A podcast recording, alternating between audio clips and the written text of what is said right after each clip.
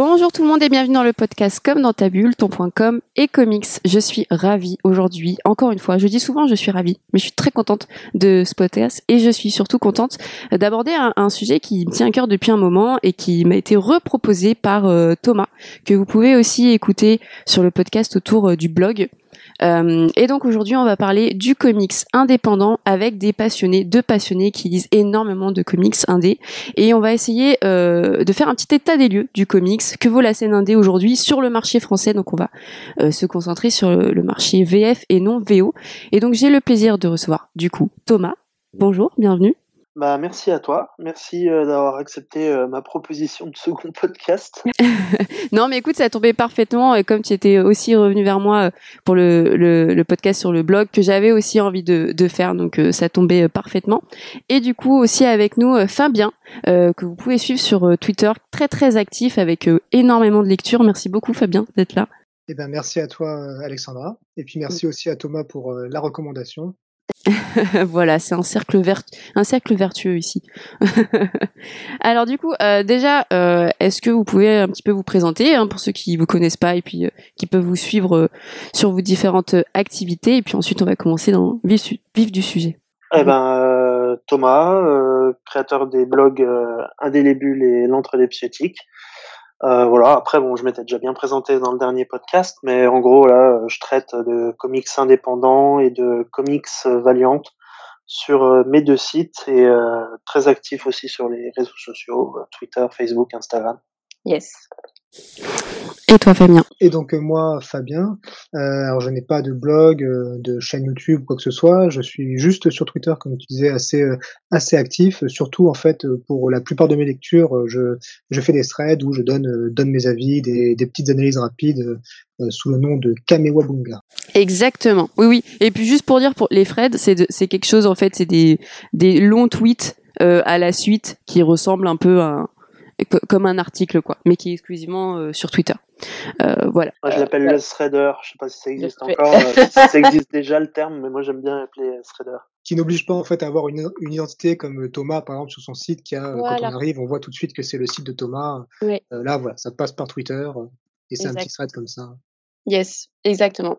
bon, on va rentrer dans le cœur du sujet. le comics indé. Qu'est-ce que pour vous un comics indépendant? Euh, qu'est-ce que votre définition Parce qu'on a beaucoup parlé en off, mais évidemment, ça varie par rapport à, nos lectures. Euh, ça varie aussi avec le temps, donc on va revenir tout à l'heure sur euh, son évolution. Mais qu'est-ce qu'un comics indépendant, Fabien? Alors, je ne sais pas. non, je je sais pas parce que comme tu disais, il y a beaucoup de, définitions. ça peut varier. Il y a des gens qui n'aiment pas d'ailleurs le terme indépendant. alors qu'est-ce que c'est qu'un comics indépendant? Est-ce que c'est un comics qui n'est pas du super héros euh, est-ce que c'est un comics qui euh, n'est pas lié euh, à des aides d'une grosse maison d'édition Est-ce que voilà, qu'est-ce que c'est? Si on parle d'un comics qui n'a pas besoin qui n'a besoin d'aucune aide vraiment, dans ce cas, ça peut être plutôt underground. Euh, et même si maintenant il y en a qui arrivent à se diffuser à des grandes échelles grâce à des Kickstarter, des Ulule, ce genre de choses, euh, est-ce que c'est des comics qui sont plutôt creator owned, euh, c'est-à-dire par exemple que le, le comics en fait vraiment c'est l'auteur qui, enfin, les auteurs qui vont avoir euh, les droits sur leurs comics, sur leurs personnages et qui vont pouvoir en faire euh, ce qu'ils veulent, euh, ou alors est-ce que c'est juste des comics où où les auteurs vont avoir bah, carte blanche et qui vont pouvoir faire ce qu'ils veulent sans avoir de pression d'une maison d'édition. Donc c'est un peu de tout ça. Pour moi déjà, le comics indépendant, c'est sur des personnages qui ne seront pas licenciés en général, donc pas de Batman, de Wonder Woman, même si des fois il y a des, des comics qui sont vraiment comics d'auteur euh, comme tu le rappelais avant, mais qui sont sur des, des personnages de ce type-là. Euh, mais pour moi, déjà, ceux-là ne, sont, ne vont pas être indépendants puisqu'ils vont dépendre d'une grosse maison d'édition. Donc, ce serait plutôt les, les comics euh, où les auteurs vont avoir toute la liberté pour la création de leur propre univers et qui vont dépendre au minimum, vraiment au minimum d'une grosse maison, même si forcément pour la diffusion, on va toujours avoir besoin d'un éditeur ou euh, de quelque chose au bout d'un moment. Mmh. Et puis tu l'as très bien dit en, en, en début euh, en début de prise de parole, il y a aussi euh, la définition de l'argent parce que à la base, un comics indépendant, c'est un comics qui du coup n'est pas forcément lié à une maison d'édition ou lié à une maison d'édition, comme tu dis, très petite, et donc du coup qui doit euh, se chercher aussi financièrement euh, pour euh, pour rendre l'objet vivant. Thomas, est-ce que tu peux compléter? Est-ce que il y a d'autres remarques pour toi? Bah le le comics indépendant, après, ouais, il y a plein de façons de voir la chose. Et finalement, tout le monde, euh, tout le monde n'aura pas forcément la même vision. Moi, je sais qu'au début, quand j'ai vraiment lancé euh, Indélébule, euh, j'avais pas mal de, discussions comme ça sur les réseaux sociaux euh, qui revenaient, euh, où euh, parfois, voilà, il y a certains, pour moi, certaines franchises. pour moi, c'était de l'indé parce que à l'époque, pour moi, ce qui était indépendant, c'était tout ce qui était hors Marvel et DC, ce qui n'est pas forcément le cas. Et euh, voilà, après il y a des distinctions à faire voilà entre euh, franchises, euh, genre euh, les Tortues Ninja. les Tortues Ninja, ça a mmh. eu plusieurs statuts parce que ça a commencé limite en mode un peu underground, indépendant, en tout cas aux États-Unis. et après, bon, avec le succès, c'est devenu une franchise. Donc, est-ce que les Tortues Ninja, on peut toujours dire que c'est de l'indépendant? Il y en a qui diront oui, il y en a qui diront non. Mmh. Vertigo, par exemple, bah dans le ton, quelque part, le, le, ton employé, ça peut être considéré comme de l'indépendant, mais bon, bah, derrière, c'est DC qui, qui, tient les manettes. Alors, euh, ça peut avoir euh, un peu euh, le ton de l'indépendant, mais en tout cas, euh, financièrement et en termes de structure, ça va plutôt être un, une grosse usine. Ouais. Donc, euh, il y a plein de façons de voir les choses. C'est pour ça que d'ailleurs, moi, par exemple, à titre personnel, sur le, le site, j'ai rapidement euh, rajouté euh, comics indépendants et franchises. Parce que je me suis rendu compte rapidement que bah il y a pas mal de de titres de de ouais de récits différents euh, qui pouvaient être considérés comme des franchises ou basculer en tout cas comme de la franchise assez rapidement surtout à l'heure actuelle euh, et du coup, que ça allait me limiter à fond parce que plusieurs fois, on m'a dit euh, Ah, mais tu traites de ça, mais c'est pas de l'indé, c'est une franchise. Alors, ok, bon, bah, du coup, j'ai rajouté franchise. Ouais. Parce que euh, un, un, truc tout bête, mais Skyward, je prends un exemple, voilà, chez iComics, Skyward, on peut considérer ça comme un comics indépendant parce que ça a été, c'est édité par un, une, une, maison d'édition indépendante aux États-Unis. Et en France, bah, c'est édité par, euh, par iComics, voilà, qui bon, bah, n'est pas vraiment indépendant dans le sens où il y a Brajlon derrière, un, un, gros groupe. Mais euh, du coup, vu que les droits ont été achetés par Sony, bah, ça bascule un peu dans la franchise. Mmh. Voilà, il y a surtout à l'heure actuelle où tous les, enfin, tous les comics qui sortent, qu'ils soient indé, underground ou n'importe quoi, très souvent maintenant il y a de l'achat de droits derrière pour en faire une série, pour en faire un truc. Donc euh, tout a facilement, euh, tout peut facilement basculer dans dans le dans de la franchise ou rester en indé. Enfin c'est, je trouve que c'est complexe et je pense qu'il y aura jamais vraiment de, de réponse euh, vraiment ferme et définitive sur le concept du comics mm. indépendant quoi. Oui, et puis comme vous dites très bien et vous avez vous avez très bien complété la définition, enfin une définition en tout cas, toi tu es revenu sur le terme de succès aussi parce que le succès d'un comics peut très bien le faire passer d'indé. Euh, est-ce que finalement l'indé c'est quelque chose qui est pour un petit public, tu vois, pour une euh, un public de niche qui est pas forcément euh, très reconnu ou connu et donc dès que tu passes en, succès euh, mondial où, euh, le, public s'agrandit et donc du coup devient plus important, plus de sous derrière. Par exemple, là, je pense à Lock and Key. Donc, euh, on part sur l'idée que c'est un comics indépendant. Comme tu dis, il y a un rachat de franchise, il y a une série Netflix qui est très très nulle. Hein. Outrepassant, n'y allez pas. lisez le comics, c'est toujours mieux. surtout la saison 2, mon dieu, me fait chier, c'est pas grave. Bon, et donc du coup, il y a une série Netflix. Est-ce que là, via cette série, on passe plus forcément d'un comics indé, mais d'un comics, euh, un comics mainstream. Est-ce que je peux dire ça? Euh, Pour moi, euh, au niveau des, comics indés, on peut très bien être indé tout en étant mainstream. Après, ça dépend aussi de la définition de mainstream. C'est pour ça aussi que je parlais tout à l'heure de creator owned, mm. parce que là, par exemple, moi, Preacher, je, le vois en fait comme un comics indépendant. Je sais très bien que c'est Vertigo mm. derrière, donc que c'était que c'est d'ici. Mm mais je le vois comme un comics indépendant parce que je voilà c'est Garcenis qui a eu quand même euh, les, les, libertés pour pour faire sa pour faire sa franchise par contre il a pas les droits dessus après il y a aussi les comics sur lesquels les auteurs ont tous les droits en l'occurrence, là, je crois que pour Lock and Key, c'est, ouais, les droits, c'est quand même plus, c'est, enfin, c'est pas vraiment les auteurs qui ont les droits. Je sais pas comment, mm. comment ça marche, mais par contre, il y a des, il y a des séries sur lesquelles les auteurs continuent à avoir les droits et quand ils vendent, même pour que ça aille au cinéma ou en série, c'est eux qui vont en fait avoir la, liberté de, de, vendre et c'est eux qui vont récupérer en fait les, les royalties là-dessus. Mmh, complètement.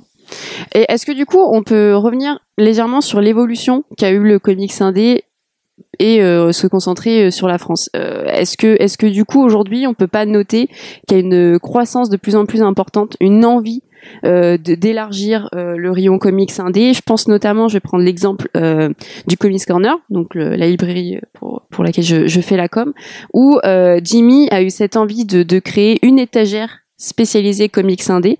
Et pour vous donner un, un, exemple, il a décidé lui de mettre des titres qui sont dans des dans des maisons liées au Big Two. typiquement, il a mis dans le dans l'étagère comics indé Sweet Tooth qui est euh, édité chez Urban et qui est quand même euh, ce qu'on pourrait entre guillemets peut-être appeler euh, comics mainstream ou blockbusters. Peut-être qu'on viendrait, on reviendra tout à l'heure sur la définition. comment ça évolue pour vous et comment vous expliquez le fait que qu'on en lit de plus en plus, Thomas? L'évolution, elle est assez compliquée parce que on peut pas vraiment parler de. Enfin, j'ai pas l'impression qu'on puisse vraiment parler d'une grosse évolution mmh. dans l'envie entre guillemets du lecteur en tout cas d'aller plus vers de l'indépendant. Euh, L'envie, elle est peut-être plus liée aux éditeurs qui mmh. ont de plus en plus envie d'aller dans cette euh, dans ce secteur-là. En fait, on l'a vu avec euh, tous les tous les éditeurs qui sont qui ont tenté leur chance ces dernières années. Euh, malheureusement, j'ai l'impression que les éditeurs ont plus envie d'aller vers l'indépendant que les lecteurs, pour l'instant, n'en ont envie. Et un peu, il y, a certains libraires, effectivement, peut-être aussi, ont envie de, pousser plus vers euh, vers l'indépendant. Mais euh, on le voit avec les chiffres. On, on, en parlera sûrement plus tard, mais en termes de chiffres, le comics indé, en tout cas en France, n'évolue pas. Mm. Alors que les éditeurs, eux, continuent à arriver. Donc, euh, je sais pas s'il y a une véritable, une véritable croissance euh, en, en, termes de quantité de titres proposés, oui. En termes de vente, a priori, non. Mmh. Donc euh, c'est compliqué. Après c'est pareil. bon, je pense qu'on pareil, on y reviendra plus tard sur euh, les, les différentes arrivées euh, d'éditeurs. Et justement, on peut on peut revenir dessus. Pourquoi il y a une envie des éditeurs de lancer autant de, de comics indés, euh, Fabien par exemple? Euh, bah, Je pense qu'en fait chaque éditeur en fait a envie d'avoir sa petite niche de comics indés où ils peuvent proposer proposer des choses un peu différentes, histoire d'avoir en fait un public le plus large possible et que même les fans de, bah, de Batman, par exemple, enfin de, de tout l'univers d'ici, aillent acheter quand même chez, chez Urban parce qu'ils ont leur, euh, leur petite bulle, bulle indé, justement. Euh, et ça permet aussi d'occuper un peu le, occuper un peu le marché. Mmh. Et d'avoir une offre qui est, qui est un peu plus, euh, un peu plus grosse avec des fois, je pense, des coûts assez réduits, parce que le coût d'une licence indé qui est pas très connue, à mon avis, c'est pas le même coût qu'ils vont mettre sur la table que, euh, bah, que par exemple leur, grosse licence package d'ici avec euh, tout ce qu'il y a dedans, où là, ça va être, à mon avis, des, des, sommes assez folles. Ouais, ouais, complètement. Euh, Thomas, est-ce que tu as, envie de rebondir dessus? Euh, les, les, les, éditeurs, euh, ce qui pourrait donner envie, alors effectivement, sur du sur de l'urban ou du panini, que eux veuillent euh, aller sur de l'indépendant justement pour proposer euh, des, lectures complémentaires à, leur, euh, à leurs auteurs entre guillemets fétiches qui travaillent sur du Marvel ou du DC. Euh, ouais, après pour tout ce qui est petit éditeur, genre je sais pas moi Bliss, iComics ou 404 Comics, je pense que l'envie elle est elle est elle est tout autre. Je pense qu'il y a il y a une il y a surtout une volonté de différentes personnes de proposer des titres que que d'autres ne proposeraient probablement pas. Mm. Euh, après, bon, il y a forcément des titres sur lesquels tout le monde se bat un peu pour avoir les droits. Mm. Mais euh, je pense qu'il y a des visions de, il y a différentes visions d'éditeurs qui qui entrent en jeu. Par exemple, voilà le, pour iComics, euh, Sullivan, Sullivan, je pense qu'il n'a pas du tout la même vision du des titres à proposer, que ses concurrents, euh, enfin ses, ouais, ses, ses, ses concurrents euh, peuvent avoir. Donc euh, après, il y a eu aussi un moment donné où, euh, comme il y a eu une grosse évolution suite à l'arrivée d'Urban en France, euh, il y a aussi pas mal d'éditeurs qui se sont dit oh est-ce que c'est pas la nouvelle ruée vers l'or? Est-ce qu'il n'y a pas un truc à se faire en mode voilà est-ce que le comics va pas se développer comme le manga Du coup, tout le monde, en fait, c'est un peu ça aussi le truc, c'est que tout le monde s'est jeté dans la brèche à un moment donné, ouais. en croyant que ça allait être le nouvel Eldorado de l'édition. Et on a, on a, tous vu que, bah en fait, euh, non. et que surtout ceux qui se sont rués euh, dessus euh, il y a quelques années, bah il en reste plus beaucoup à l'heure actuelle, quoi. Mmh. Est-ce que ouais, Fabien. Non, en fait, ouais, effectivement, moi j'étais parti sur les, les, plus gros éditeurs. Après, pour les éditeurs un peu plus petits, comme tu me rappelles, Thomas, il y a eu un élan en fait à un moment où un peu tout le monde s'est dit ah bah moi aussi je vais faire du comics indé et ça va exploser. Enfin voilà, ça va être le, nouvel Eldorado de euh, de la bande dessinée. Euh, bon, raté, ça a pas pris un peu pareil. Euh, maintenant, les, les questions, c'est pourquoi. Je pense que ceux qui restent, en fait, c'est ceux qui vont avoir vraiment une, une volonté. Les, les, petits, je veux dire, qui restent, c'est vraiment ceux qui vont avoir une volonté de, de proposer quelque chose à leurs lecteurs. Et, et à mon avis, là vraiment, il y a une vraie volonté de, de ces éditeurs-là de dire bon, bah, on fait découvrir des nouveaux comics, quitte des fois à se planter, mais on y croit et, et on y va. Mmh. Euh, après, les lecteurs suivent ou suivent pas. Bon, malheureusement, ils suivent pas aussi souvent que, que tout le monde. C'est pas, souvent qu'ils suivent euh, vraiment. Et, pour revenir du coup sur le, le, principe de ton podcast, je pense que moi, le nerf de la guerre, c'est quand même la communication. Souvent sur ce, sur ça. Euh... Ouais, ouais, ouais. Non, mais complètement. Et on, va revenir en, en fin de podcast. Mais euh, est-ce que finalement, il n'y a pas eu cette idée que le comic indé, parce que là, on a, beaucoup dit du coup qu'il y avait plutôt cette envie d'éditeur par rapport à cette envie de lecteur de lancer euh, la scène indépendante sur euh, sur leur maison. Est-ce que c'était pour du coup avoir plus de public? Et est-ce que du coup c'est un, un moyen d'attirer un public? Vous en tant que lecteur, est-ce que vous avez commencé par le comics indépendant? Et est-ce que du coup on conseillerait à des personnes là qui nous écoutent et qui ne qui ne connaissent pas euh, l'univers des comics, est-ce que c'est plus facile de commencer par l'indé ou est-ce qu'on commence par lire du Batman et ensuite on découvre l'indé?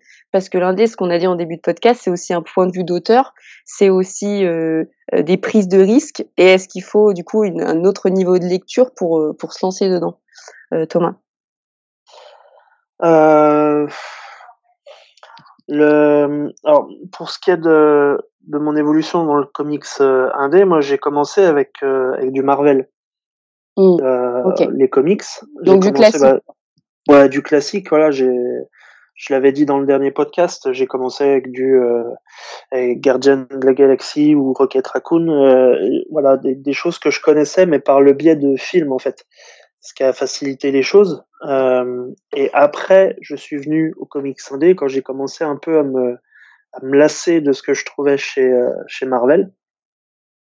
Et euh, même en, en tant que, que lecteur de comics indé par le biais de Marvel, j'ai eu pas mal de difficultés à, à m'y mettre, dans le sens où euh, quand on arrive dans le, dans le comics indépendant, euh, on connaît pas les personnages. Mm. On, on, on, rentre dans des univers qui sont totalement inconnus, qu'on n'a jamais vu nulle part. Et du coup, euh, on ne sait pas trop par où commencer. Alors, dans ce cas-là, je pense que quand on est lecteur de comics euh, Marvel ou DC, c'est plus facile de rentrer dans de l'indépendant si on décide de suivre un auteur mm. euh, que si on décide de, de, partir sur un truc un peu au hasard ou même de commencer par le, de l'indépendant direct parce que bah euh, on arrive dans le rayon indé, on se dit euh, ouais alors ok euh, c'est bien, mais du coup je commence par quoi? Alors avec les, les nombreuses euh, adaptations en série télé ou en film, maintenant ça peut ouvrir des portes, ça peut voilà par exemple des gens, je vois souvent sur internet des gens qui disent j'ai vu la série Lock and Key, je voudrais lire les comics, est-ce que c'est bien? Euh, bon, bah, ceux qui font dans ce sens-là, ils trouveront forcément beaucoup mieux les comics que la série.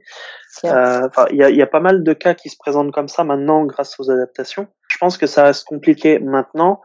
Euh, Peut-être que quelqu'un qui a l'habitude de beaucoup lire de romans, par exemple, pourrait ouais. avoir des facilités en se disant alors euh, j'aime le polar, qu'est-ce que je vais pouvoir trouver en polar? Ouais, Ou alors j'aime la, mm. j'aime la science-fiction, du coup, ah, bah, je vais regarder en SF. Qu'est-ce qui se fait en comics Donc, il peut y avoir cette entrée-là. Par exemple, euh, ma femme, ça a été le cas. Par exemple, elle mmh. qui alors, elle était fan aussi du MCU et tout ça, mais elle a jamais eu envie d'aller lire du comics Marvel.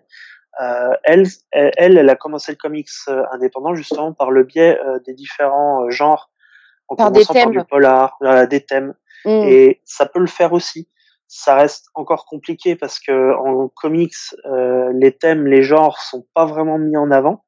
C'est vrai. vraiment galérer pour les voir et c'est c'est pas indiqué sur euh, sur tous les bouquins de tous les éditeurs. Par exemple, je crois que c'est indiqué sur certains euh, Urban, mais par exemple, si on va chez Panini, euh, il y a aucune indication. Mm. voilà, donc c'est il y, y, a plusieurs façons d'entrer dans l'indépendant mais euh, il y en a aucune. Le problème, c'est qu'il y en a aucune qui est vraiment facile. Et toi, du coup, Fabien, c'est assez différent parce que ce que j'ai compris, tu as commencé avec l'indé? Oui. Euh, alors, bon, déjà, ouais, Thomas, justement, par rapport à une définition de, de l'indépendant, euh, c'est vrai que non, tu me rappelles. Euh, Urban, ils ont nommé leur, leur gamme Urban Indies, définition de, de l'indépendant aussi. Et donc ouais, moi j'ai un parcours complètement différent puisque en fait quand j'étais gamin, je lisais euh, pas mal de BD, mais c'était les BD de mon père franco-belge. Ouais. Et euh, ensuite, bah, en fait, j'ai pas lu parce que j'étais pas forcément attiré. Et quand le MCU est arrivé, j'ai pas ressenti du tout le besoin d'aller vers les vers les comics parce que je me suis dit en fait le MCU, bah, ça me propose déjà des histoires. J'ai pas forcément le besoin en fait complétiste de me dire je vais aller euh, voir ce qu'il propose et comment c'est développé en comics. Donc euh, j'ai pas du tout commencé euh, commencé avec ça. Alors que au contraire, euh, quand c'était vers près 2010-2011, donc il y a une dizaine d'années, c'est avec la première saison de Walking Dead. Mmh qui est arrivé en série. J'ai fait ce que, en fait, finalement, je pense peu de personnes fait. Euh, je suis allé euh, lire le comics à la fin de la, la première saison en me disant tiens mais ça, ça vient d'un comics. Je sais même plus comment je, je me suis rendu compte parce que le, on savait pas forcément à l'époque. Oui c'était pas très que enfin il n'y a pas eu beaucoup de communication comme quoi c'était d'un comics euh, cette série. Par rapport aujourd'hui à Sabrina Key Deadly Class où c'est clairement marqué tiré d'un comics. Mm. il se trouve que maintenant voilà Walking Dead c'est devenu le mastodonte du comics indépendant en, en France mais euh, à l'époque, en fait, euh, moi, il y avait euh, même pas une dizaine de tomes, je pense, qui étaient sortis. Donc, j'ai commencé par ça. Et puis après, bah, j'ai eu la démarche justement un peu auteur, à me dire, bon, bah, lui, il s'appelle Robert Kirkman.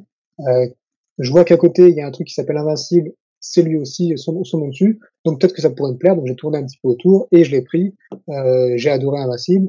Et de fil en aiguille, comme ça, je me suis dit, ah bah tiens, les deux, ils sont édités par Delcourt. Delcourt, qu'est-ce qu'ils font d'autre? Donc, j'ai pris Tony Chou, j'ai pris Récupérable. Et au, au, fur et à mesure, comme ça, je, je me suis construit euh, un peu, euh, un peu en fait tout euh, un catalogue chez moi de, de, de comics finalement indépendants, sans aller mmh. vraiment vers vers les big two. Et c'est ce que j'ai continué à faire. Quand j'ai commencé à écouter bah, Comics Blog par exemple, j'ai commencé à diversifier et à, à prendre Batman par exemple. Mais moi, la diversification est passée dans ce sens-là. En fait, j'ai pas diversifié en prenant de l'indé, ce que beaucoup de monde, je pense, finalement va faire j'ai plutôt diversifié en allant vers les big two. Ok. Et est-ce que du coup ça a été simple pour toi? C'est quelque chose que tu recommandes à des personnes qui, qui voudraient se lancer et qui ne seraient pas forcément attirées tout de suite par les big two? Ou est-ce que c'était quand même compliqué? Alors, comme le disait Thomas, je pense que ça dépend de ta démarche. Euh, forcément, la démarche je vais vers un auteur tant que tu n'as rien lu de l'auteur, bah, c'est pas c'est pas possible. Euh, par contre, euh, tu as les séries télé, évidemment. Même si, comme tu le disais, comment le comment les gens se sont dit tiens, j'ai adoré la série télé, je vais je vais vers le comics alors que voilà. bah, pour moi, pour moi, c'est un peu pareil avec euh, Jupiter's Legacy. J'ai vraiment été énervée. Après, je suis quelqu'un de très, euh, très dans l'émotionnel, donc je peux être très vite énervée. Mais j'étais énervée parce que euh, la série, du coup, est, est quand même bien nulle. Euh, et donc du coup, déjà quand, déjà qu'à la base, quand une série marche bien, une série ou un film marche bien, ça n'emmène pas forcément vers le comics. Ça, c'est vraiment euh, quelque chose que où les gens se trompent en se disant ah bah du coup euh, ah les Gardiens de la Galaxie ça a super bien marché. Vous avez vu du monde en librairie Non, personne. Il n'y a pas eu une explosion de vente des Gardiens de la Galaxie par rapport au film qui a été un des plus gros succès de, de, du MCU. Et donc c'est pareil, Jupiter's Legacy, ça été nul et ça a ramené encore moins de monde alors que, le comics c'est génial. Euh, et, euh, et, ça, c'est un, c'est un vrai problème, ça n'aide pas en plus. Y le dernier homme est un autre exemple très récent.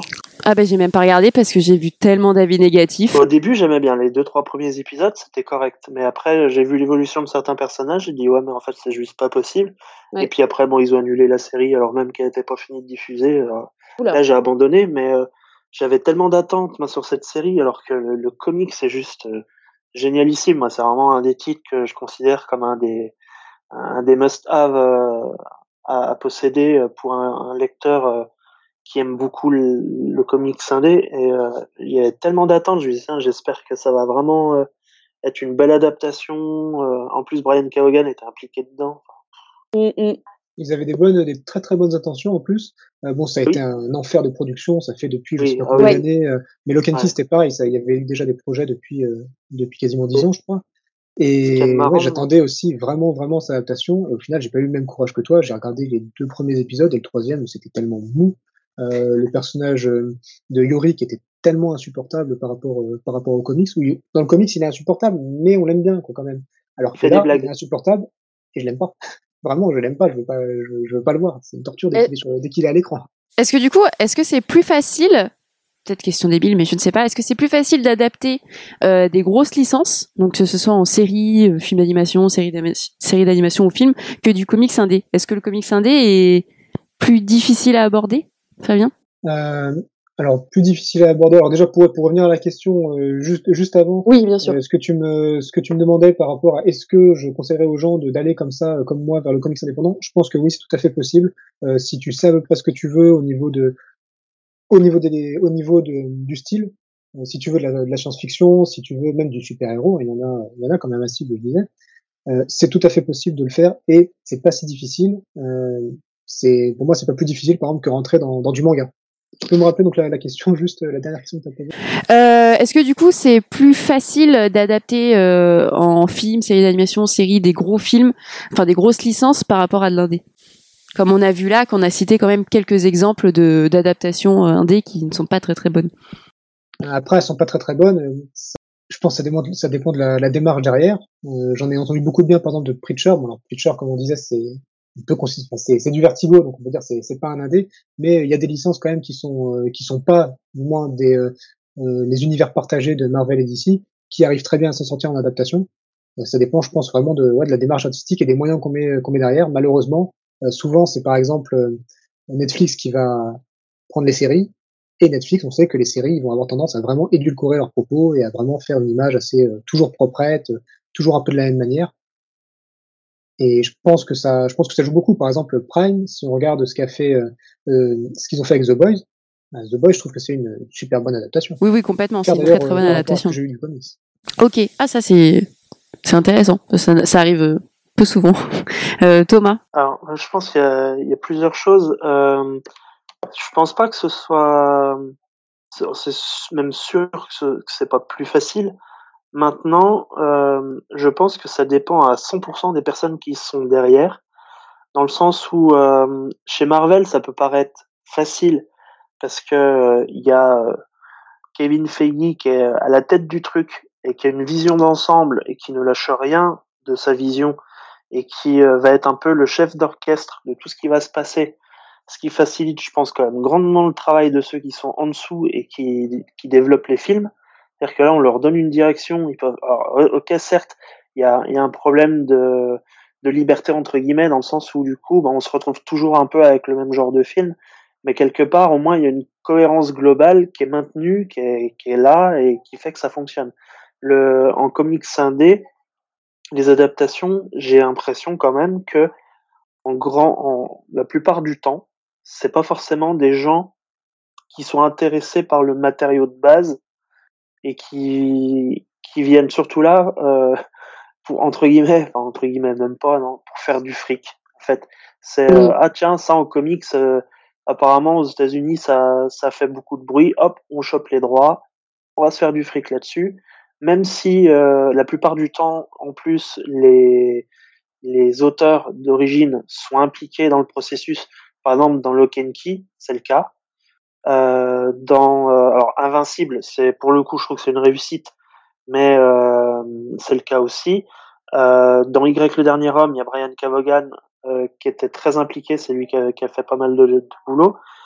Et pour autant, la plupart c'est des c'est des échecs, mais je pense parce que tout ce qui est production et compagnie derrière, en fait, ils s'en foutent royalement du comics, que ce soit proche ou pas. Pareil, ils s'en foutent.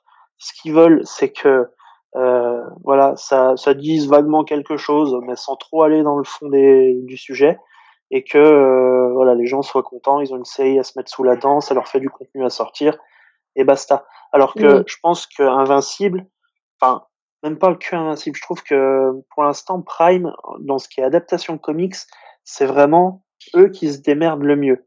Parce que que ce soit The Boys, moi, alors j'ai commencé à lire le comics, j'ai arrêté parce que je déteste le comics. Pourtant, j'adore la série. Et euh, Invincible, euh, j'adore Invincible. J'ai regardé la série. Alors il y a, y a de grosses différences quand même, mine de rien. C'est pas un copier-coller à 100%, mais j'ai vraiment beaucoup aimé ce qu'ils ont fait aussi. Mm. Et euh, alors j'ai pas j'ai pas vu euh, Preacher, euh, choses comme ça. J'ai j'ai pas vu, mais euh, globalement, je trouve que c'est eux qui se, pour l'instant en tout cas, qui se débrouillent le mieux. J'ai pas vu d'autres adaptations de comics réussies ailleurs. Tu parlais du tu parlais du contenu. Euh, le but c'est de faire du contenu. Effectivement, je pense que on prend des licences euh, qui sont peut-être pas forcément très très chères. On en fait du contenu un peu rapidement. Le but c'est que les gens restent sur la plateforme. Euh, si ça marche, ça marche. Et là, on va faire plein de saisons, ou plein de suites. Si ça marche pas, bah, on annule. On l'a vu avec Jupiter Legacy ou euh, Y le dernier homme, où bah, ils ont pas eu de pitié, hein, et ça, ça a pas marché, ah. ils ont annulé. Euh, et le but, je pense pas en fait que le, enfin, même je suis quasiment sûr que le but c'est pas de faire venir au comics. Euh, ah il n'y a pas cette démarche de dire on fait une série et on espère que les gens vont aller au comics. Je pense que la plupart des, des gens qui sont derrière ces, ces séries au niveau production, ils s'en foutent que les gens aillent acheter les comics bah, derrière. Le, le, moi, pour moi, le, le, le souci, c'est que l'idée de, de faire ces séries-là, c'est pas, comme tu dis, c'est pas d'emmener au comics, c'est d'emmener au plus grand public. C'est le, le but, c'est de toucher un plus large public pour que, pour finalement qu'il y ait le plus d'argent possible. Et, euh, et je pense qu'on on a perdu euh, le réel objectif parce que oui, ok, c'est bien de d'étendre un large public. Justement, on le dit tout à l'heure, les ventes sont pas bonnes, elles sont en baisse et on doit chercher un nouveau lectorat. Mais c'est pas comme ça que tu dois solutionner parce que finalement tu t'écartes tellement du produit de base que en plus de pas forcément tout le temps toucher un large public parce que tu as mal fait les choses parce que t'as pas respecté euh, certains codes etc tu tu t'éloignes aussi euh, des aficionados qui ne retrouvent plus euh, ce qu'ils aimaient dans le comics. Donc du coup il y a vraiment un manque de considération qui est assez important pour moi. Je pense qu'en fait un, un, exemple par exemple de ça c'est c'est Sweet Tooth j'ai lu le comics la semaine dernière, enfin le premier tome du comics la, semaine dernière, et j'avais vu la série avant. La série, moi, je trouvais tout à fait correcte. Euh, par contre, j'ai vu qu'elle avait énervé beaucoup, beaucoup des gens qui adorent le comics.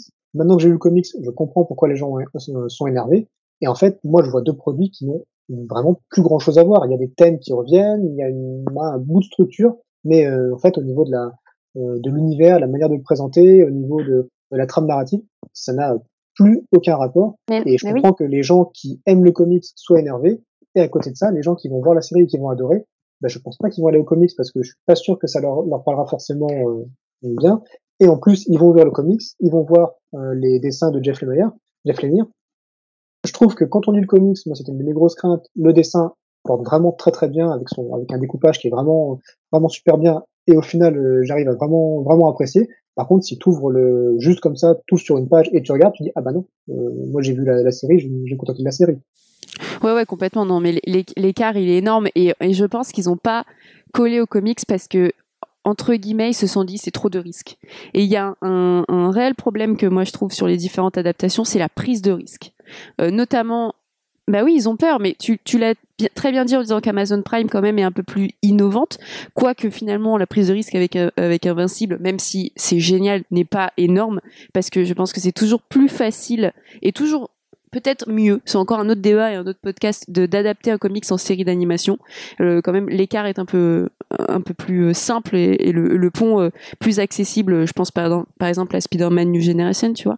Euh, alors alors que là, avec avec Révimir, ils se sont dit bon, le dessin il est beaucoup trop brut, ça va pas plaire à tout le monde. Et puis finalement c'est un peu triste. il faut pas trop euh, rendre les gens trop tristes. Euh, et puis euh, le petit il est un peu trop moche, donc bah faire un casting avec des enfants moches ça va peut-être pas passer. donc du coup on va prendre quelqu'un de mignon parce que oui il est trop mignon, voilà. Et, et, du coup ils sont partis.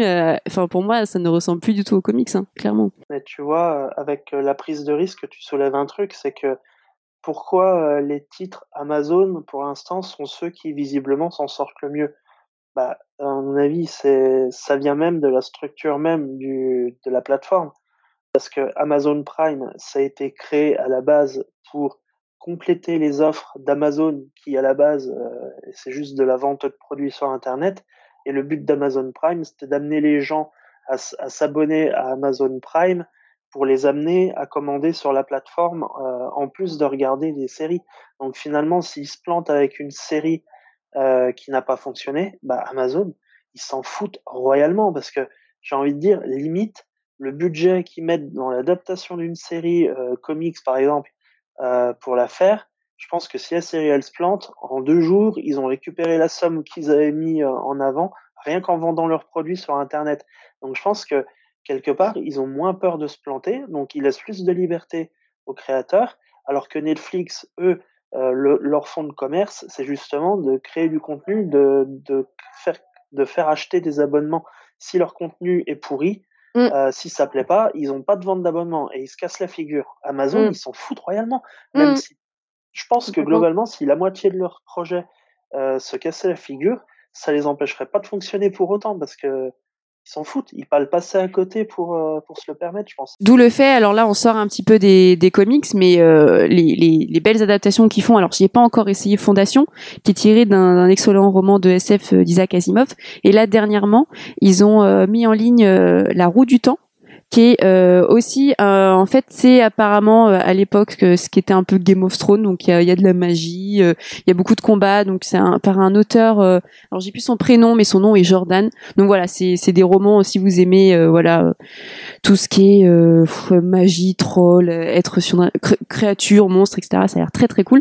Et, j'aime beaucoup les les la, la, les couleurs qu'ils mettent la photographie etc comme tu dis il y a vraiment vraiment une différence. Pour revenir sur les, les comics, euh, on, on, en a un petit peu parlé, mais euh, il y a Urban Comics qui sort, qui a une collection qui s'appelle Urban Indies.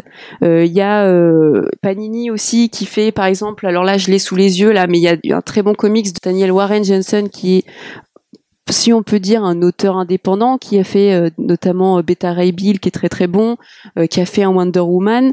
Euh, est-ce que finalement les, les, les grosses licences s'essayent un peu plus hein, de l'indé pour s'éloigner un petit peu de des, gros des gros mastodontes où ils ont un petit peu fait le tour.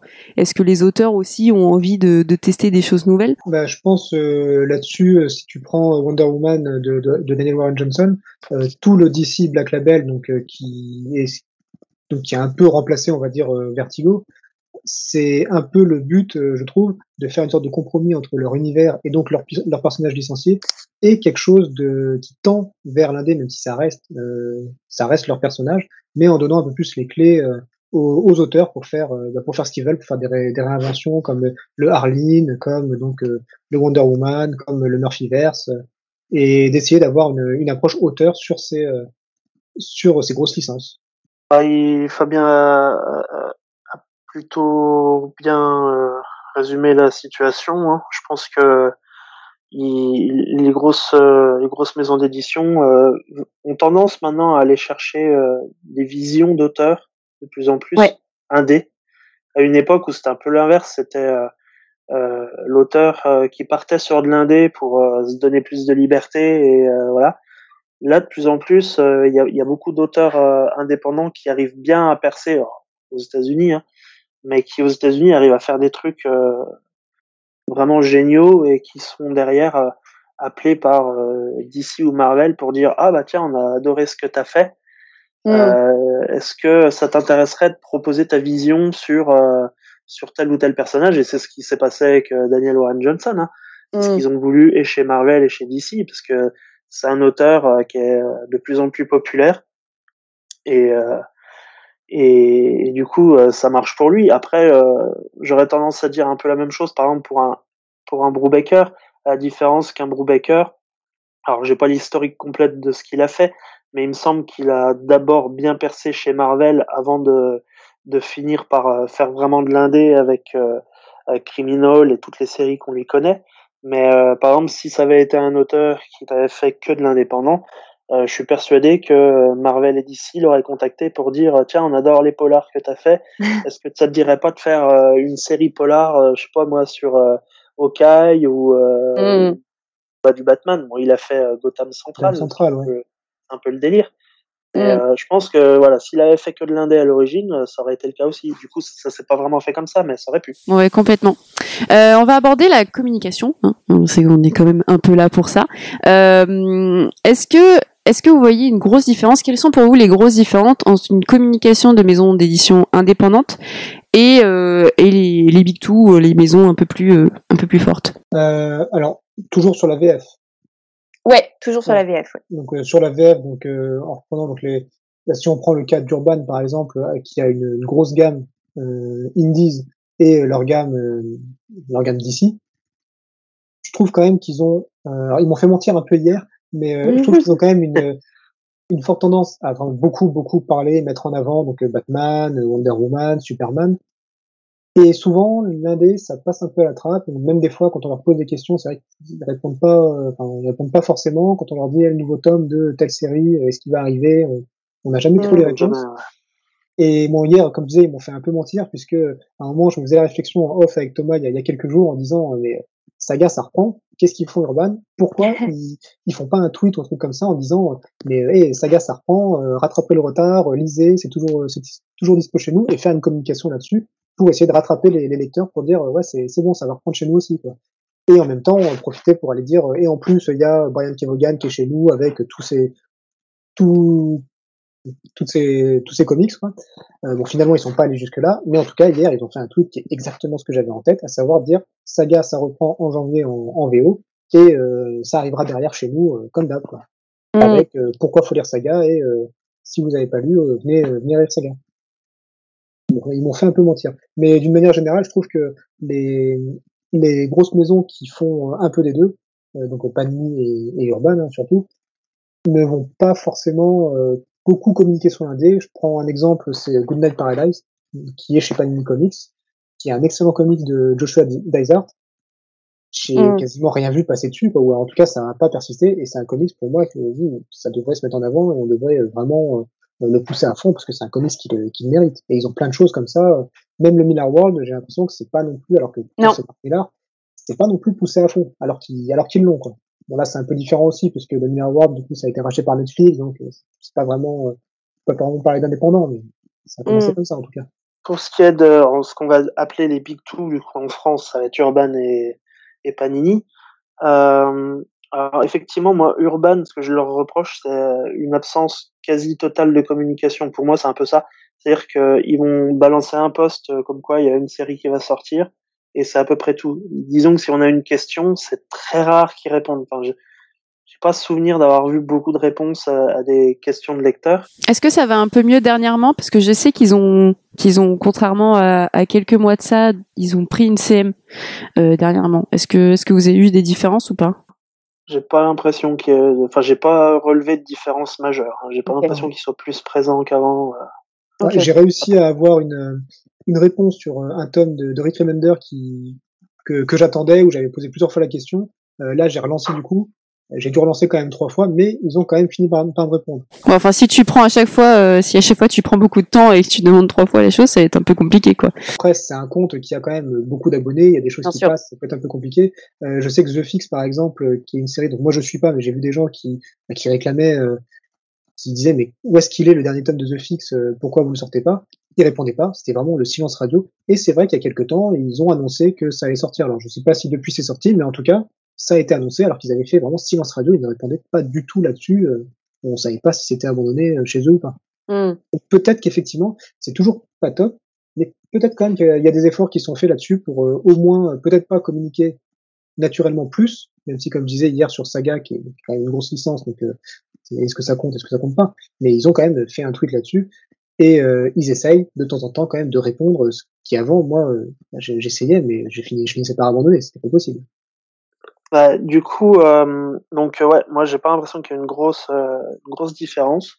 Euh, maintenant, je trouve que par contre, Panini a beaucoup, euh, a beaucoup évolué là-dessus, dans le sens où par le passé, il y avait vraiment aucune communication, et récemment, alors c'est pas très vieux, hein, je dirais que ça date d'il y a un an ou deux, mais j'ai l'impression qu'ils mettent un peu plus en avant les titres, même si, par exemple, ce qui va être sur Facebook fait très automatique, où euh, il va y avoir une publication avec un extrait d'un bouquin, où euh, il va y avoir une mise en avant d'une série. J'ai l'impression que Mm. ça fait très automatique, ça fait pas très euh, personnifié comme poste. Je trouve ça un peu dommage, mais on va pas trop chipoter non plus. Il y a déjà eu beaucoup de, de, de chemins de fait. Euh, maintenant, ils communiquent sur les réimpressions, ce qui était quand même. euh, enfin, déjà avant, ils ne réimprimaient pas, donc euh, déjà rien que le fait qu'ils réimpriment, ça devient un énorme pas. Mais maintenant, ils communiquent sur les réimpressions. Ça, je trouve ça vraiment sympa. Et puis, euh, il y a leurs programmes euh, assez régulièrement qui sont mis en avant, avec quelques séries indées qui sont proposées comme ça. Moi, j'ai vu récemment, alors j'ai plus le titre, mais j'ai vu récemment qu'ils avaient reproposé deux trois fois euh, un extrait d'un comics. Euh, maintenant, je trouve que là où il y a les, les, les, les communications les plus sympas, c'est vers les éditeurs les plus indépendants. Par exemple, euh, bah, l'exemple le plus, le plus important, ça va être iComics avec Sullivan. Euh, alors Sullivan, lui, va, va communiquer beaucoup avec son profil personnel, mais euh, enfin, à partir du moment où on s'intéresse vraiment aux comics en général, on a vite fait de savoir que c'est Sullivan Rouault qui est à la tête de iComics. Et du coup, euh, lui communique beaucoup. Euh, le, le réseau, enfin le, compte officiel d'iComics communique aussi pas mal. Je sais qu'ils ont changé il y a pas longtemps aussi de, community manager et euh, ils, communiquent pas mal. Quand on fait un post, moi par exemple, je vois quand je publie une euh, euh, critique d'un de leurs titres, par exemple, bah, soit ils vont juste liker, soit ils vont liker et euh, partager derrière la critique. Donc ça, je trouve ça plutôt cool. Quand on a une question, j'ai l'impression qu'on a quand même assez régulièrement des réponses.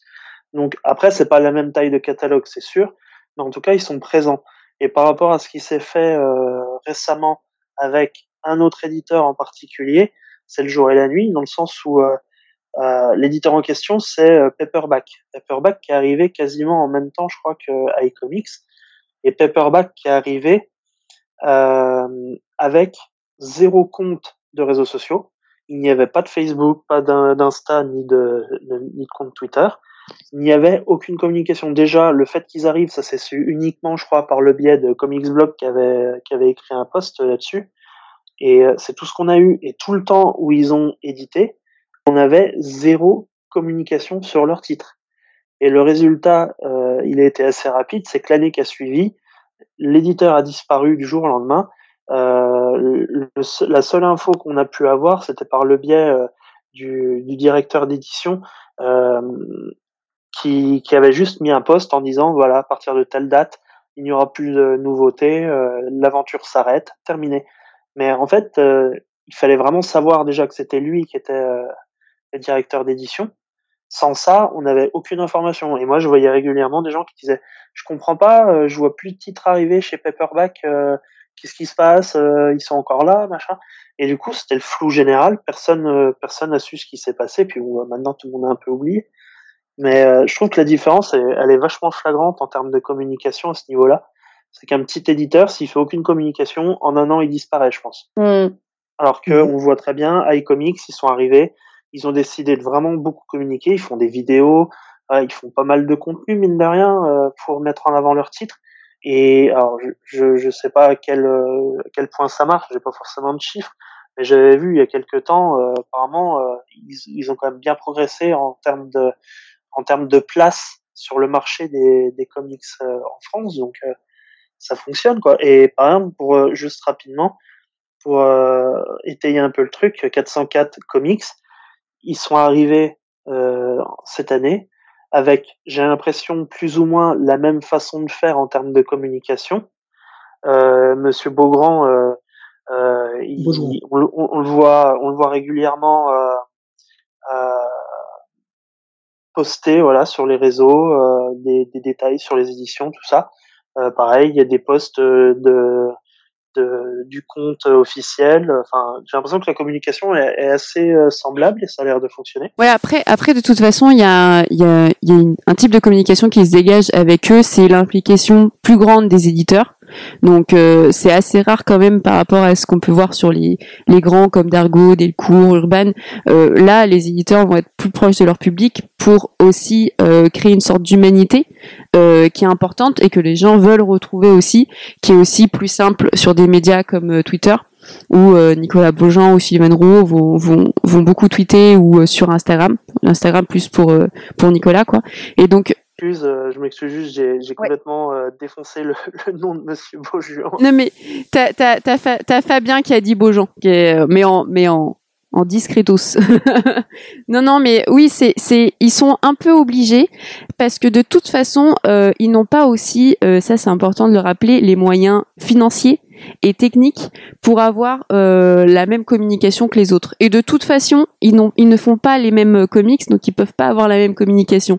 C'est-à-dire que euh, Urban qui va publier quelque chose sur Batman, ça va aller très vite parce que même moi, je le vois sur mon petit compte Instagram, tu publies du Batman ou du Harley, ton post il est beaucoup plus visible sur le feed Insta que sur un comics indé. C'est, c'est beaucoup mieux au niveau de l'algorithme, ça va être beaucoup plus beaucoup mieux référencé, etc. Et donc eux ne peuvent pas se permettre parce que leur titre, juste par le nom ou par leur thématique, est beaucoup plus compliqué. Euh, par exemple, Autonal, qui est un très très bon euh, comics indé de 404, qui est la, dernière parution, donc qui est sur un, thriller euh, avec une femme autour de l'automne.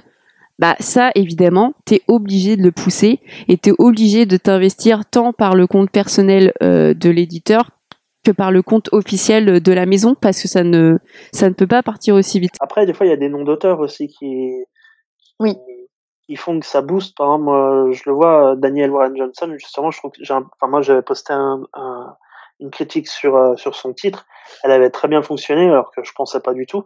Et euh, un autre nom et là ça m'étonne vraiment parce que j'ai l'impression qu'il j'avais pas l'impression qu'il y avait une si grosse communauté de fans en France. Mais euh, Terry Moore moi chaque fois que je fais un post sur sur un, titre de Terry Moore, à chaque fois il cartonne. Alors que c'est des grosses intégrales et que c'est du noir et blanc vraiment euh, très épuré. Il faut, faut vraiment aimer le noir et blanc pour, euh, pour apprécier, mais pourtant ça cartonne. Après, c'est ce qu'on s'est dit aussi, c'est que tu as des auteurs à eux tout seuls qui ramènent énormément de monde. C'est-à-dire que tu vas avoir deux aspects. Tu vas avoir euh, le comics avec un héros où euh, on va être fan d'un héros, genre euh, moi et Batman, où tu vas essayer de suivre tout ce qui sort autour de Batman et ses dérivés. Et ensuite, tu vas avoir un autre aspect où que tu es fan d'un euh, auteur comme on a cité euh, euh Brubaker, moi, où, typiquement, moi, c'est, un des auteurs où euh, je vais lire tout ce qui sort de lui parce que j'aime son style, j'aime sa patte, j'aime sa, sa, narration, et donc je veux le revoir sur d'autres thèmes et sur n'importe quelle maison d'édition. Et dans ce cas-là, tu vas même pas regarder c'est édité chez qui, tu vas juste y aller parce qu'il y a marqué cet éditeur-là ou pas ce nom-là, ou ça peut très bien être avec un dessinateur aussi. donc il y a ces deux aspects aussi. Mm. Il y a l'éditeur des fois aussi. Je vois beaucoup de gens qui qui euh, de base parce que euh, soit ils se sont attachés un peu à la personnalité euh, de l'éditeur. Par exemple, je parle chaque fois que je vois cet exemple, en, ce moment, c'est lié avec Sullivan et iComics. Je vois beaucoup de gens qui, par principe, suivent essentiellement les titres iComics parce que ils ont accroché avec la vision de Sullivan, avec ce qu'il veut proposer comme titre et et ils vont se dire ah bah j'ai aimé euh, tous ces titres là qu'ils ont sortis. Bah lui je le connais pas. Ça m'aurait pas donné forcément envie de base mais parce que c'est iComics qui le sort je leur fais confiance je prends. Hmm. c'est ce que tu ressens aussi euh... c'est ce que tu ressens aussi Fabien? Ouais bah alors c'est ce que je ressens. Et euh, bah, en fait tu décris un peu ce que, ma manière de, de consommer actuelle à savoir que euh, bah, je lis beaucoup de iComics parce que je sais que les titres ils sont défendus par la personne qui les a sélectionnés. Donc en général, c'est Sullivan qui, qui, a sélectionné les titres pour les amener dans son catalogue. Il y a une vraie logique. Euh, il y a une démarche où on explique bah, pourquoi j'adore ce, ce, livre et pourquoi je pense que vous devrez le lire. En général, moi je suis pas déçu. Euh, catalogue iComics, j'ai jamais eu de vraies grosses grosses déceptions. J'ai eu des choses que j'aimais un peu moins, mais euh, bon, c'est peut-être une déception, mais voilà. Sinon, dans le catalogue, j'ai à peu près tout aimé de ce que j'ai lu et j'ai lu les 95% de ce qu'ils ont sorti.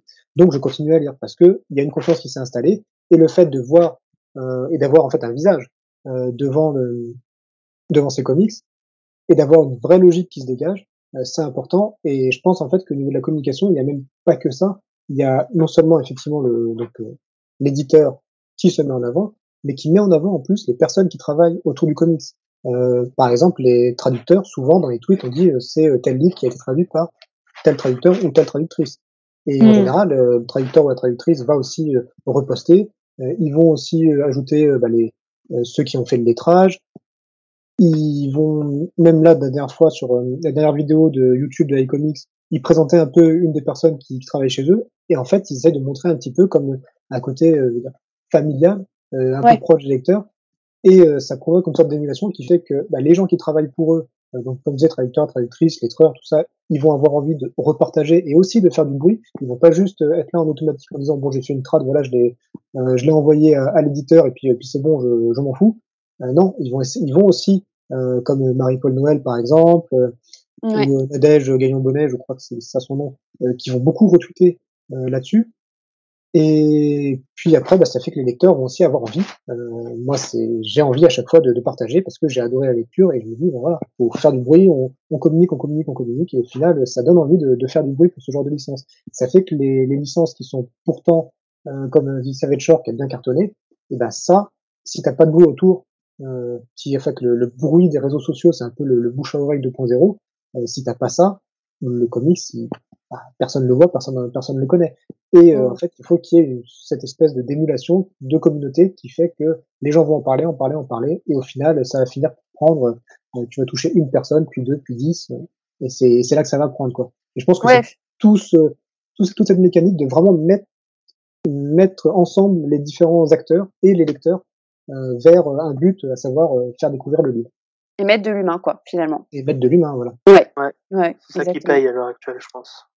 Ouais, ouais, et comme tu parlais de Nicolas Beaujoin, euh, moi au début quand je suis arrivé, je me suis dit, bah, ça a l'air d'être euh, iComics bis, euh, et j'ai vu qu'en fait ils ont rajouté aussi, bah, il y, a, y, a, aussi le côté humain euh, qui est là, donc euh, lui et puis le, le, compte officiel 404 re, bah, repartagent beaucoup beaucoup les choses, ils en ils en reparlent beaucoup, ils se mettent aux couleurs de leur dernière parution. là actuellement, je crois que c'est toujours Autonal qui est sur leur, leur picture. Mm.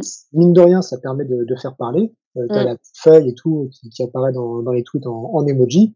Mm. Et euh, ils ont quand même pris un axe différenciant, à savoir que eux, ils sont pas dans une démarche de vraiment euh, les livres, on les fait rentrer dans une collection, mais c'est plutôt le livre, c'est un objet à part entière, donc il y a une sorte de culte du livre où on dit euh, on va faire un livre pour ce contenu. Et quand on voit Big Girls, quand on voit Autonal et euh, Jonah, que j'ai pas encore, j'ai pas encore pu prendre, la fabrication n'est pas du tout la même.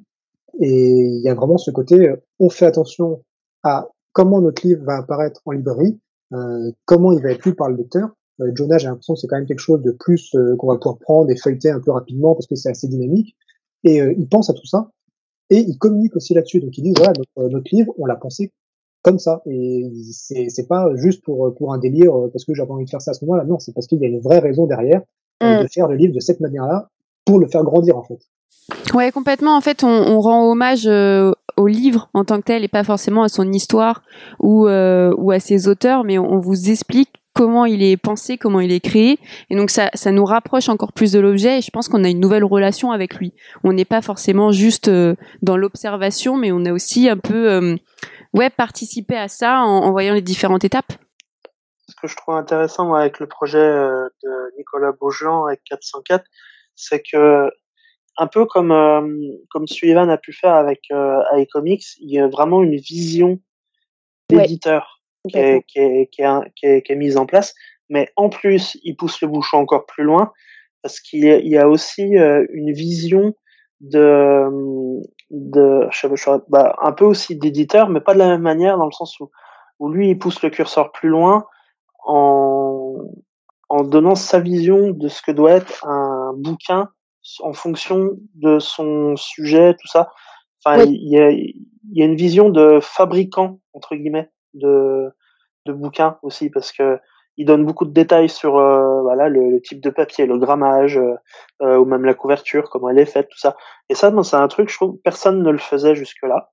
Et moi, je m'éclate à lire les, les petites euh, les petits encarts qui est en tout début de bouquin où justement il détaille ce qui a ce qui ce qui a, ce qui a fait la fabrication mm. et euh, je trouve que c'est intéressant alors tout le monde tout le monde ne sera pas forcément intéressé par ça mais euh, je trouve ça cool Ouais, ouais, complètement. Non, non, mais c'est c'est très bien que tu le cites aussi. Il y a de toute façon différentes manières de com et et chacun essaye un peu de bah, de s'en sortir avec les moyens qu'ils ont et aussi avec la franchise qu'ils ont. Moi, je pense que c'est important aussi de dire que que ce soit Nicolas Beaujean ou Sullivan, ou on en oublie sûrement d'autres, pas forcément dans, le comics et tout, ils sont honnêtes.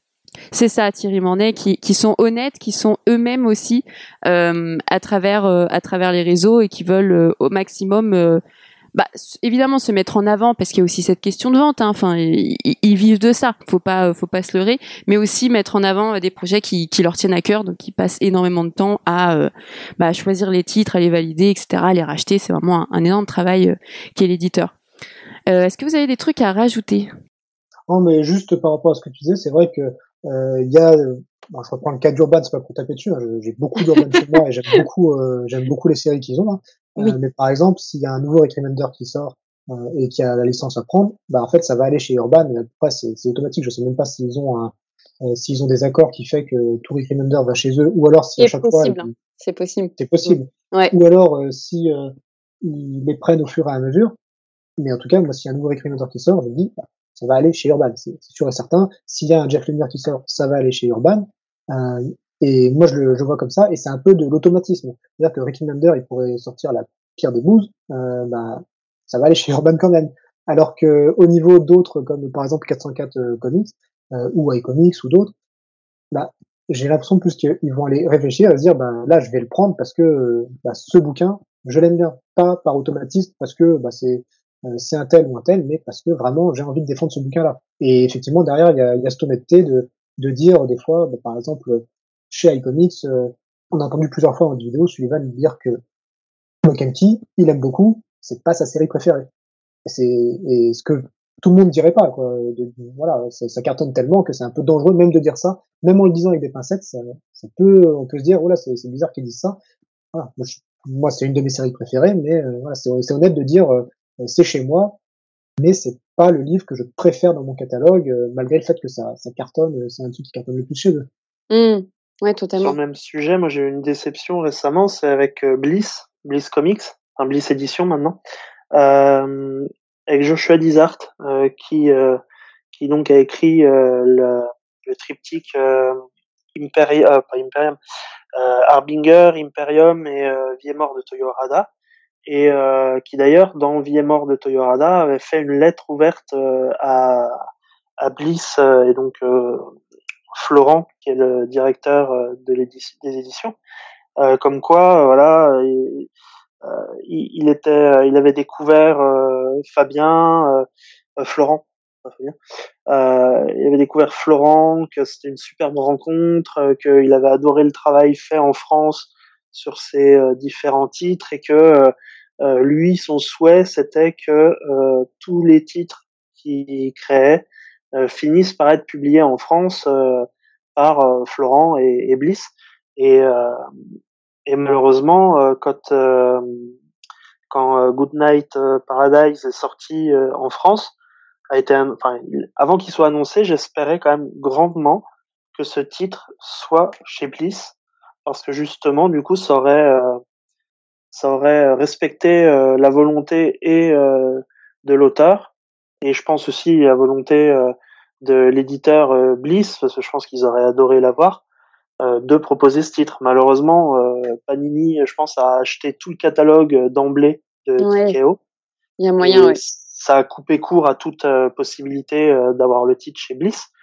Mais Bliss qui souffre en plus en ce moment un peu de la méforme de Valiant, euh, J'aurais vraiment beaucoup aimé qu'ils puissent récupérer ce titre parce que eux, alors Bliss personnifie un petit peu moins quand même le, la maison d'édition, mais il y a quand même un, ils ont quand même apporté quelque chose, je trouve, en France avec Valiant, c'est euh, en termes de, de rapport euh, prix, qualité, page.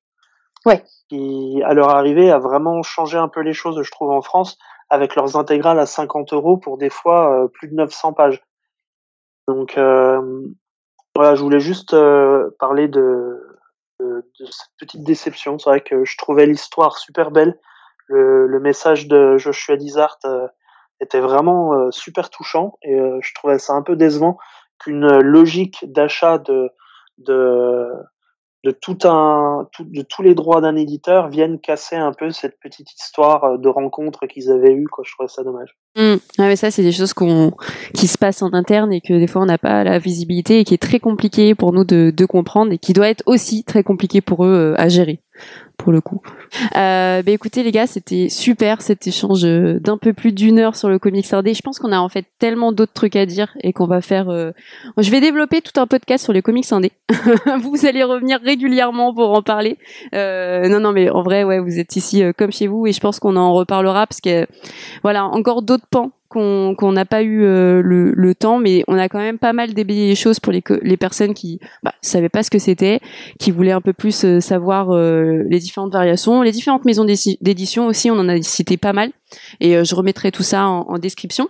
je voulais finir quand même sur, sur du positif et, et, connaître un peu plus vos, vos, goûts de lecture avec chacun votre top 3 de comics indé. Fabien. Alors, top 3, on peut pas faire un top 30 plutôt? Top 3. Écoute, c'est pour ça que tu vas revenir. À chaque fois, je demanderai le top 3. Et puis, euh, du coup, il faut qu'on fasse. Il changera tout le temps. Voilà, c'est ça.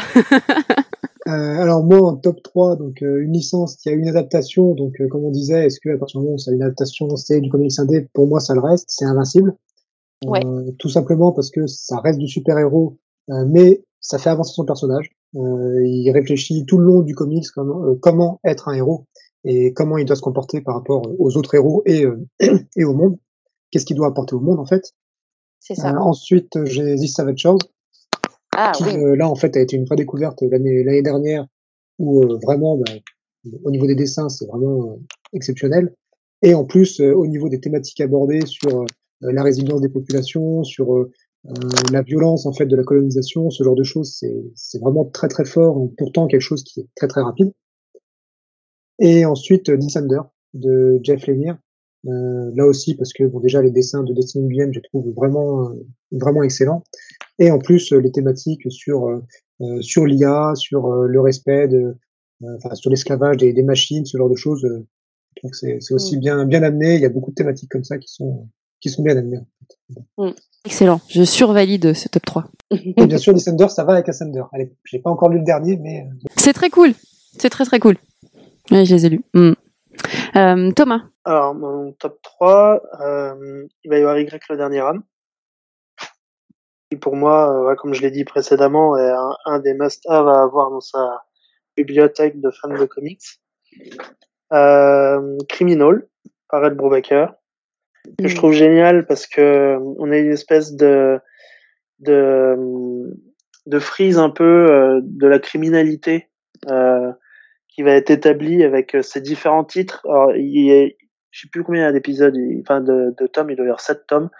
Et c'est marrant parce qu'en fait, chaque tome limite peuvent être lus un peu indépendamment des autres, mais tous sont liés par un ou plusieurs petits éléments. Je trouve ça vraiment bien construit, c'est vraiment Ouais. génial. Euh, il va y avoir Saga, Oui. euh, ça, euh, c'est euh, la grosse série du moment en cours euh, que tout le monde attendait. Enfin, tout le monde attendait la reprise euh, impatiemment. Ça revient enfin. Et pour ceux qui aiment euh, tout ce qui est euh, épopée galactique, euh, c'est c'est génialissime. Mm. Et euh, alors juste rajouterai en bonus, c'est pas, c'est plus vraiment de l'indé justement, on en parlait plus tôt. Euh, la série Tortue Ninja, qui est Ouais. juste absolument géniale, qui apparemment a enfin à peu près trouvé son public. Mais vraiment, si vous hésitez à lire, c'est du super-héros, on va dire. Si vous hésitez à lire euh, cette série, c'est une super série de super-héros qui est euh, incroyable. Bon, il y a beaucoup de tomes à rattraper, mais euh, c'est faisable. Ouais, je crois que là, on est au tome 15, 15, 16. Après, c'est, des, c'est des comics, c'est des petits comics, donc ça se, ça se lit plutôt vite. Si vous êtes déjà à peu près lecteur, euh, c'est sûr que ça peut faire un petit budget vu qu'il y a 15 tomes. Euh, Après, il faut pas oublier, ça je le répète de temps en temps, les bibliothèques. Euh, vous n'êtes pas forcément obligé d'acheter les comics, même si d'un côté, il faut soutenir les éditeurs, surtout ces éditeurs-là comme MyComics, 404, Bliss. Mais voilà, on a tous un budget, un niveau de place différente dans sa maison ou son appartement. Donc vous pouvez emprunter. Moi, c'est ce que je commence à faire parce que j'ai envie de rattraper aussi du retard sur de la BD franco-belge, etc. Et euh, et il y a déjà bu de place alors que j'ai euh, quatre bibliothèques. Donc euh, ça peut commencer à être compliqué. Donc euh, voilà. Surtout, euh, surtout euh, régulièrement, quand on parle des bibliothèques, les gens répondent ouais, mais il n'y a pas le titre, euh, tout, j'ai pas ça, j'ai pas ça. Il faut Mm. pas hésiter en fait à aller voir le bibliothécaire et lui dire euh, Bah, moi, j'aimerais bien lire cette série, s'il serait possible de la voir. Alors, peut-être que si vous êtes le seul à le demander, peut-être qu'ils iront pas forcément tout de suite. Mais si vous êtes trois, quatre, cinq personnes à déjà leur dire ça, ils vont forcément euh, se poser la question puis se dire bon bah on tente les premiers tomes puis on verra si ça marche.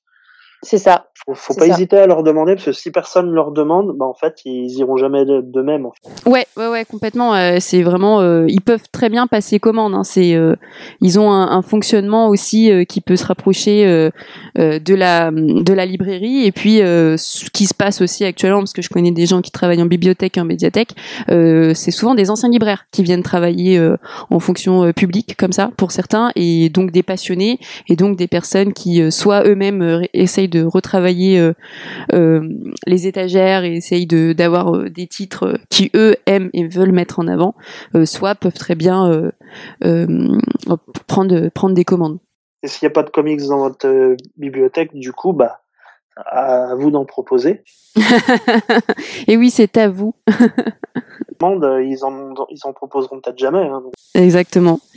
Bah écoutez, c'était vachement vachement cool de parler comics année avec vous. J'espère j'espère que ça vous a plu. On, se dit à bientôt euh, pour un prochain podcast ensemble. Je vous dis vous à bientôt. Merci pour vos écoutes euh, encore euh, nombreuses. N'hésitez pas à partager sur Twitter, Instagram ou même sur les différentes applis d'écoute tr- top 3 aussi de comics indé. Et à bientôt. Au revoir. Salut.